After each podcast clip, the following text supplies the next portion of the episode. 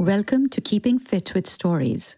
Today's story is going to take you 3,000 steps closer to your target. So, deep breath.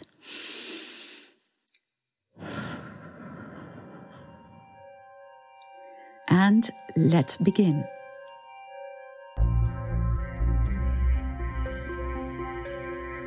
If you must breathe to stay alive, then Ashwin to me is like breath. I don't need food or water to survive, just the beautiful memories of our time together. I can happily live on that. That was Nita Naik in an interview to journalist Hussain Zaidi in 1997, declaring her deep and undying love for her fugitive gangster husband, Ashwin Naik. Exactly three years later, she was gunned down in broad daylight outside her own house on his orders. Where did it all go wrong? Come, walk with me as I tell you a blood-stained tale of a woman, a gangster, and destiny. The story today has been scripted by Yasser Usman, broadcaster and journalist, and it is about Nita, a young Gujarati girl from a conservative family, convent educated, living in an upmarket part of South Mumbai, and Ashwin, also from Mumbai, but the younger brother of Amar Naik, one of the ruling dons of the Mumbai underworld. Their lives were worlds apart, and in a city of 30 million people, what were their chances of meeting or falling in love? But hey, don't forget about destiny, because they did meet and they did fall in love. So that's where our story begins today. In 1980, when Nita and Ashwin, having just finished school, meet for the first time and they fall in love at first sight. The differences in their circumstances don't particularly worry them. They're young, they're idealistic, they're in love, and they believe with all the confidence of youth that love conquers all, that love can change the world. When Nita's family find out, however, about this relationship, all hell breaks loose. Are you mad? You want to be with a gangster? You want to ruin your life? You want to destroy your family? And so on and so on.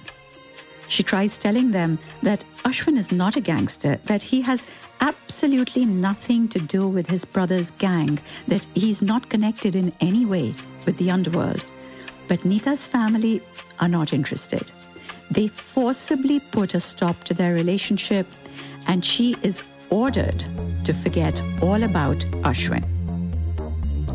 Almost immediately, Nita is sent off to Sophia College to study, and Ashwin too moves away, all the way to London to study engineering. The family breathes a sigh of relief. It's all been nipped in the bud. But Ashwin and Nita had not given up on each other. They had stayed in touch and they had stayed in love and they were determined to be with each other.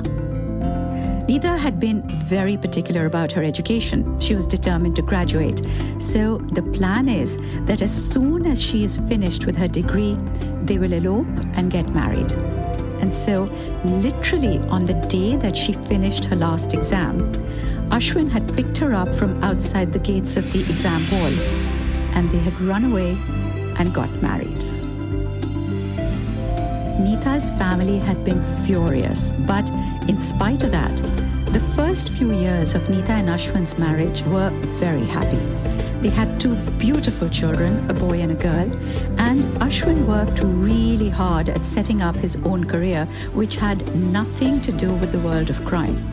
Ashwin loved his brother Amar, but he wanted nothing to do with his world, not for himself, not for his family. Unfortunately, however, Amar was becoming bigger and more powerful in the Mumbai underworld, and his shadow was starting to color their lives no matter how hard they tried to stay clear of it. Things were starting to get dangerous. Rival gangs had realized that Ashwin was a softer target, so if they couldn't get to Amar because of his security, Ashwin made a great alternative. And so, in a last ditch effort to get away from all of this, Nita and Ashwin decide to move out of Mumbai altogether. Out of Mumbai to Chennai. Destiny, however, had not signed off on this new plan. Nita and Ashwin fly down to Chennai to organize things for their new life. They need a house, they need to organize a school for their children, and so on. On their return to Mumbai, there are two cars waiting for them at the airport to pick them up. Nita gets into the first car with her father in law, while Ashwin jumps into the second car with a group of bodyguards, and they set off for home. But on their way home, as they get onto the highway, four cars come driving up from behind them really fast. Somehow, like something out of a Bollywood film, they manage to separate the two cars that Nita and Ashwin are in. They then surround Ashwin's car and open fire on him. 20 men with 20 semi automatic machine guns open fire simultaneously on Ashwin's car. Imagine what it must have been like? Can you imagine the chaos?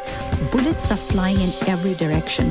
People who are innocently driving along suddenly find themselves in the middle of a deadly gunfight. They start spinning their cars around onto oncoming traffic to get the hell out there, while others, thinking that it is a film shooting, come rushing in to watch, trying to get as close to the action as possible. It is complete mayhem. Now, Nita, in the meantime, she had been in the car in the front. Nita has her car stopped. She jumps out and running out into the middle of the road, she starts to scream hysterically, begging for someone to call the police. Interestingly, no one shoots at Nita. Think about it.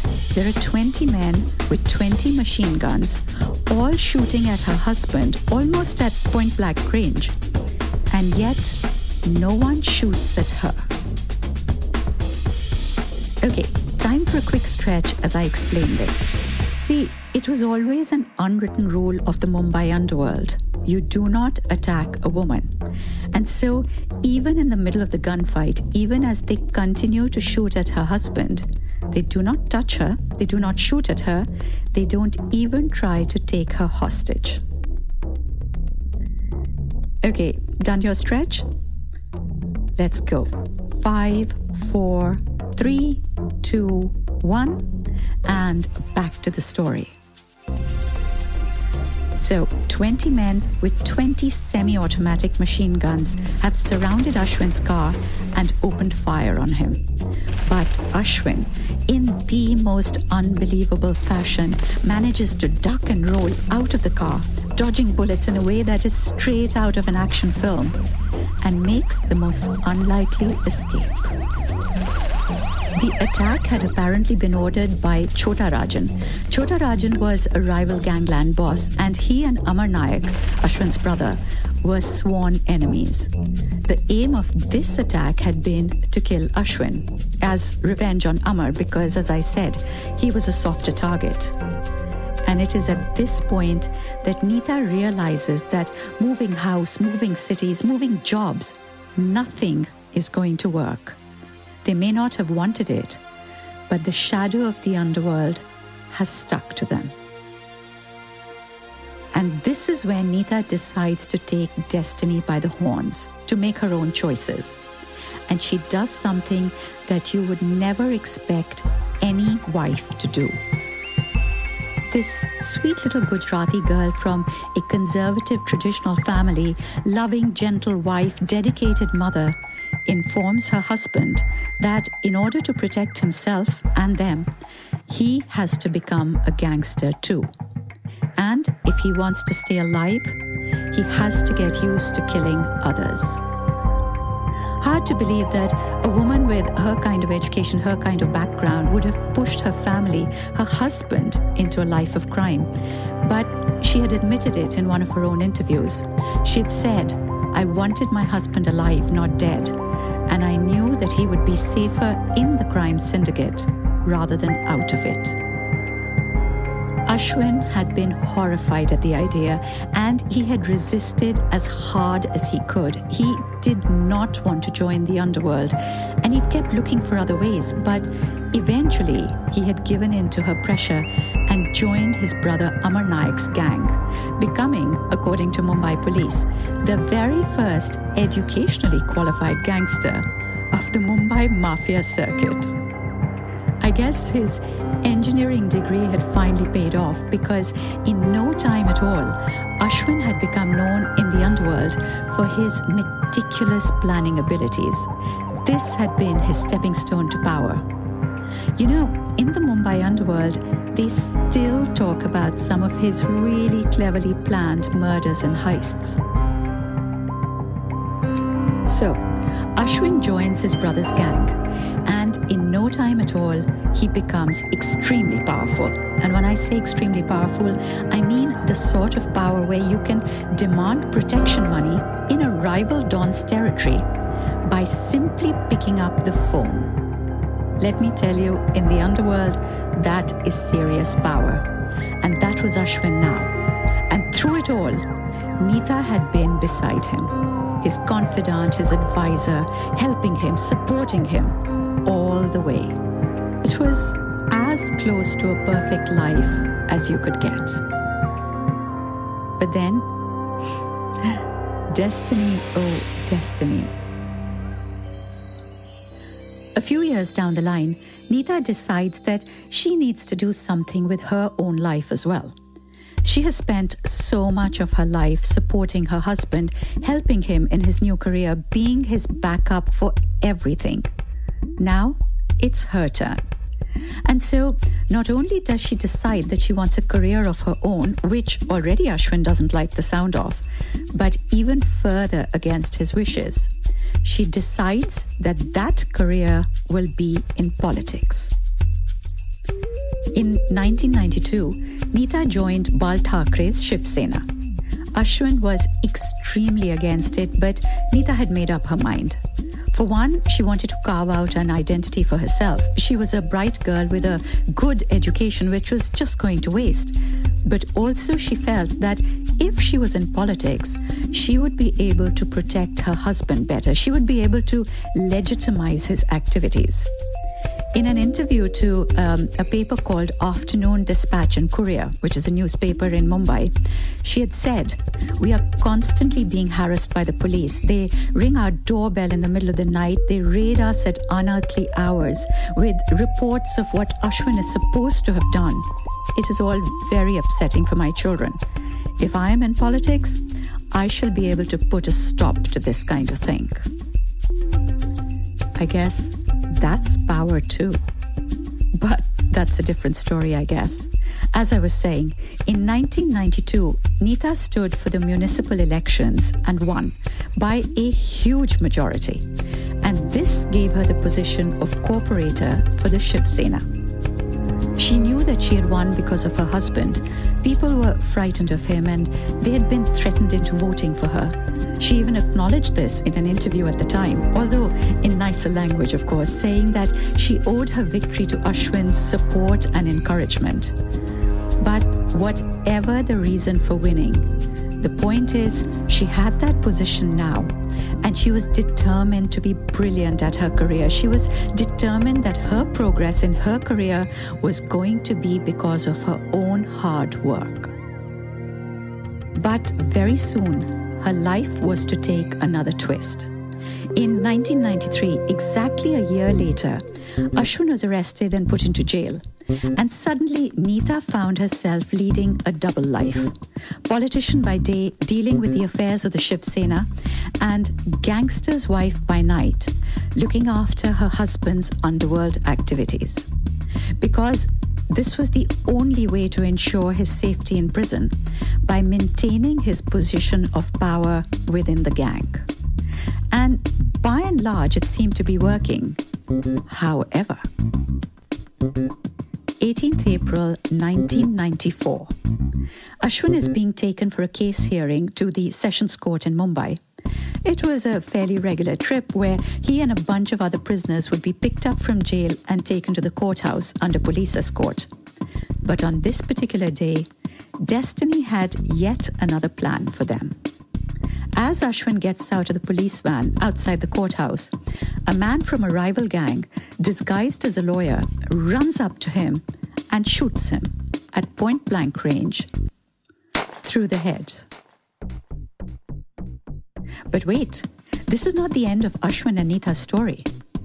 The bullet went through Ashwin's head, but it did not kill him. Paralyzed him, waist downwards, and confined him to a wheelchair for the rest of his life. But it seems that it did not, even in the smallest way, impact Ashwin's career as a gangster. Because while he was totally incapacitated in hospital, Nita took over all of the running of the gang for him. She made sure everything ran smoothly. And as soon as he was well enough to be sent back to jail, he once again took over the reins of the gang, and Nita, the ever supportive wife, went back to managing the logistics and finances for the gang as she always had. But what does happen now is that because of this injury, Ashwin is finally granted bail on compassionate grounds. Up until now, this had been constantly denied to him, but now that he is a paralyzed man confined to a wheelchair, the authorities figure that he's not a danger to society anymore. He can be granted bail because, well, how far could he go? I'll tell you how far he could go. This paralyzed man, confined to a wheelchair, managed to jump bail and disappear.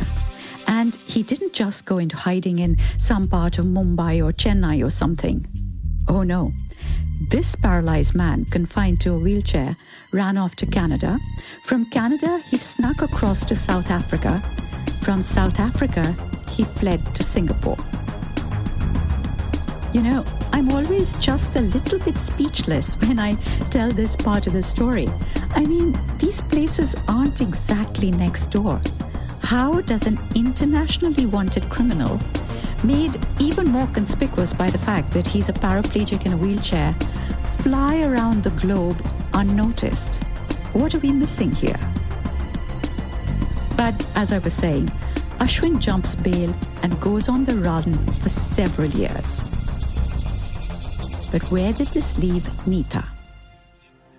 Well, Nita had stayed on in Mumbai, taking care of the children, holding down a job, facing police inquiries about Ashwin, looking after his gang activities, etc., all by herself. She has no one to turn to. She has no one to talk to. She doesn't even have the comfort of speaking with Ashwin on the phone. You see, they had known that their phones would be tapped, so they had both agreed that they wouldn't stay in touch over the phone either. And suddenly, Nita finds herself very alone. Her dream of spending their lives together is fast fading into where they have absolutely nothing together. Not a smile, not a shoulder to cry on, not even a simple good morning. This was not the life that she had signed up for. On the flip side, however, with Ashwin being on the run, Nita suddenly finds that she is free. She has freedom for the very first time in her life. She is free to do whatever she wants, to be whoever she wants, and to be with whoever she wants. And this new whoever that she chooses to be with is a handsome young man called Lakshman Sitaram Zeman. Zeman was the private bodyguard to the then Chief Minister of Maharashtra, Narayan Rane. They had met for the first time through work, but it seems to have been attraction at first sight for both of them, an attraction that had very soon developed into a deep love. Now, initially, Nita and Zeman had tried to keep their relationship as quiet as possible, as secret as possible. But in 1999, when Ashwin's older brother Amar, the Big Don, is killed in a police encounter, the two of them decide that they no longer have anything to fear. Ashwin is still on the run, he's hiding in some corner of the world somewhere, and Amar is dead. There is nothing to stand in their way. And so at this point, the two of them start to be seen in public together. Finally, life is going well. But there is, of course, the ever watchful destiny. Just a few months later, Ashwin is recaptured. His older brother has been killed and he's feeling a little under pressure to take over the gang. So he tries to cross back into India via Bangladesh, where he is caught, arrested, and taken to Tihar jail in Delhi. But this time, for the first time, Nita openly expresses her displeasure. This same Nita, who had stood by Ashwin through thick and thin, through his upward climb within the gang, during his time in hospital, his time in prison, his time on the run, she had supported him all the way, declaring her undying love for him. Now she says in an interview that as far as she is concerned, Ashwin's return is not a cause for celebration. In her interview, she says, I am back to being just Ashwin Naik's wife again, and I just cannot face people with this anymore. When pressed for more answers, she had said, No, I don't regret being his wife, but I do regret my entire existence. And then she had finished by saying, We will need to discuss our future. Definitely not the words of a woman in love. Ashwin, in the meantime, in prison, had already found out about Nita and Zeman. Ashwin had always been a possessive man. According to police reports, he had once ordered the killing of a man who he had suspected of having an affair with Nita. There had been rumors about the two of them, and on the strength of these uncorroborated rumors, he had ordered a hit on him.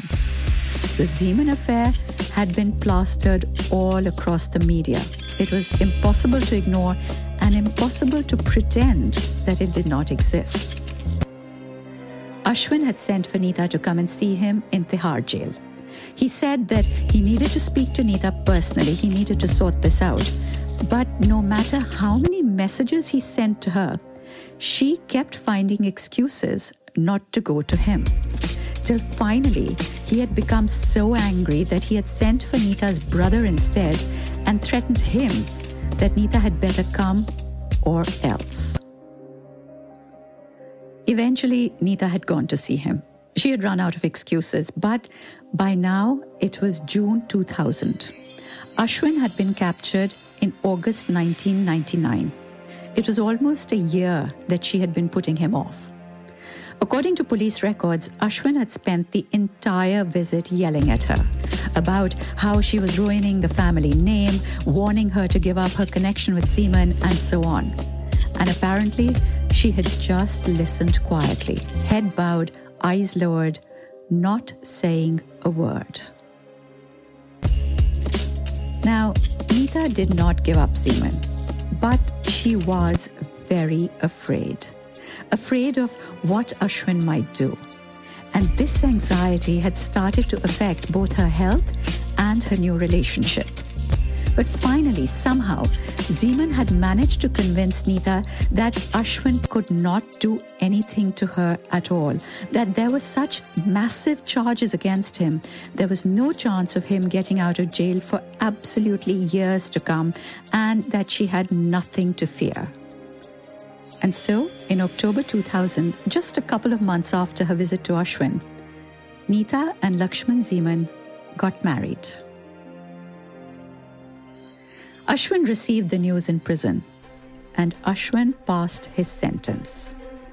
The same Nita who he had loved so much, who he had eloped with so that they could be together, the same Nita with whom he had dreamt of spending his life. Today, Ashwin put out a hit on her. And with this order, he shattered one of the longest standing traditions of the Mumbai underworld the unwritten rule that you never attack a woman. Police records state that the order was given to a man called Sunil Yadav, or Ekya as he was better known. Maybe because he was one of Ashwin's most trusted men, or maybe because he knew Nita extremely well, and if Nita had seen him by chance, she wouldn't suspect him. Akia had known Nita since her marriage, and he was that close that he used to call her Vahini or Bhabi, sister in law. On the 13th of November 2000, exactly one month after her marriage to Zeman, Nita was returning home from Nagpur, where she had gone for a Shiv Sena rally, and she had just started to climb the stairs to her flat when she looked up to see Akia and two other men waiting on the landing above. And before she could react, before she could run or scream or even register what was happening, they had opened fire on her. The story, as it was told later by the other two men, was that it was Akia who had shot her and as she had fallen down the stairs, as her body had tumbled down the stairs, Akia had literally sprinted down the stairs and clutching her tightly in his arms, he had begun screeching hysterically, Vahini, mala maaf kara, sister-in-law, forgive me. And he was so out of control that the other two shooters said that they had actually had to drag him off her dead body and get him away from there before the crowds could gather. Nita was rushed to hospital by ambulance, but unfortunately, it was too late. She was pronounced dead on arrival.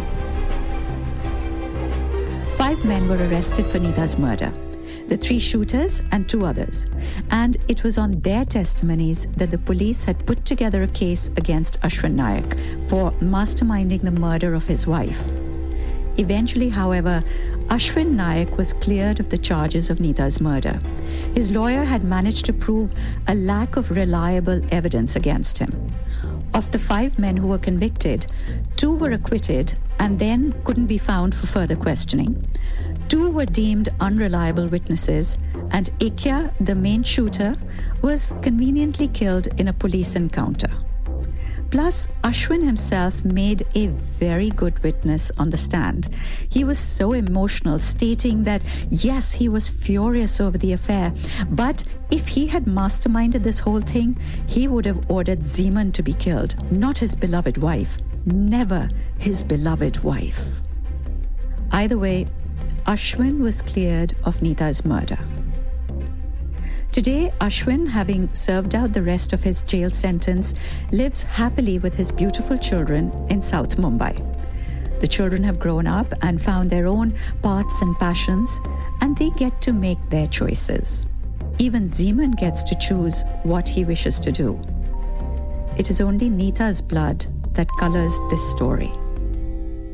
They say that we are born into this world shackled to a predestiny, our life is laid out for us, and so long as we stay within those parameters, we are fine.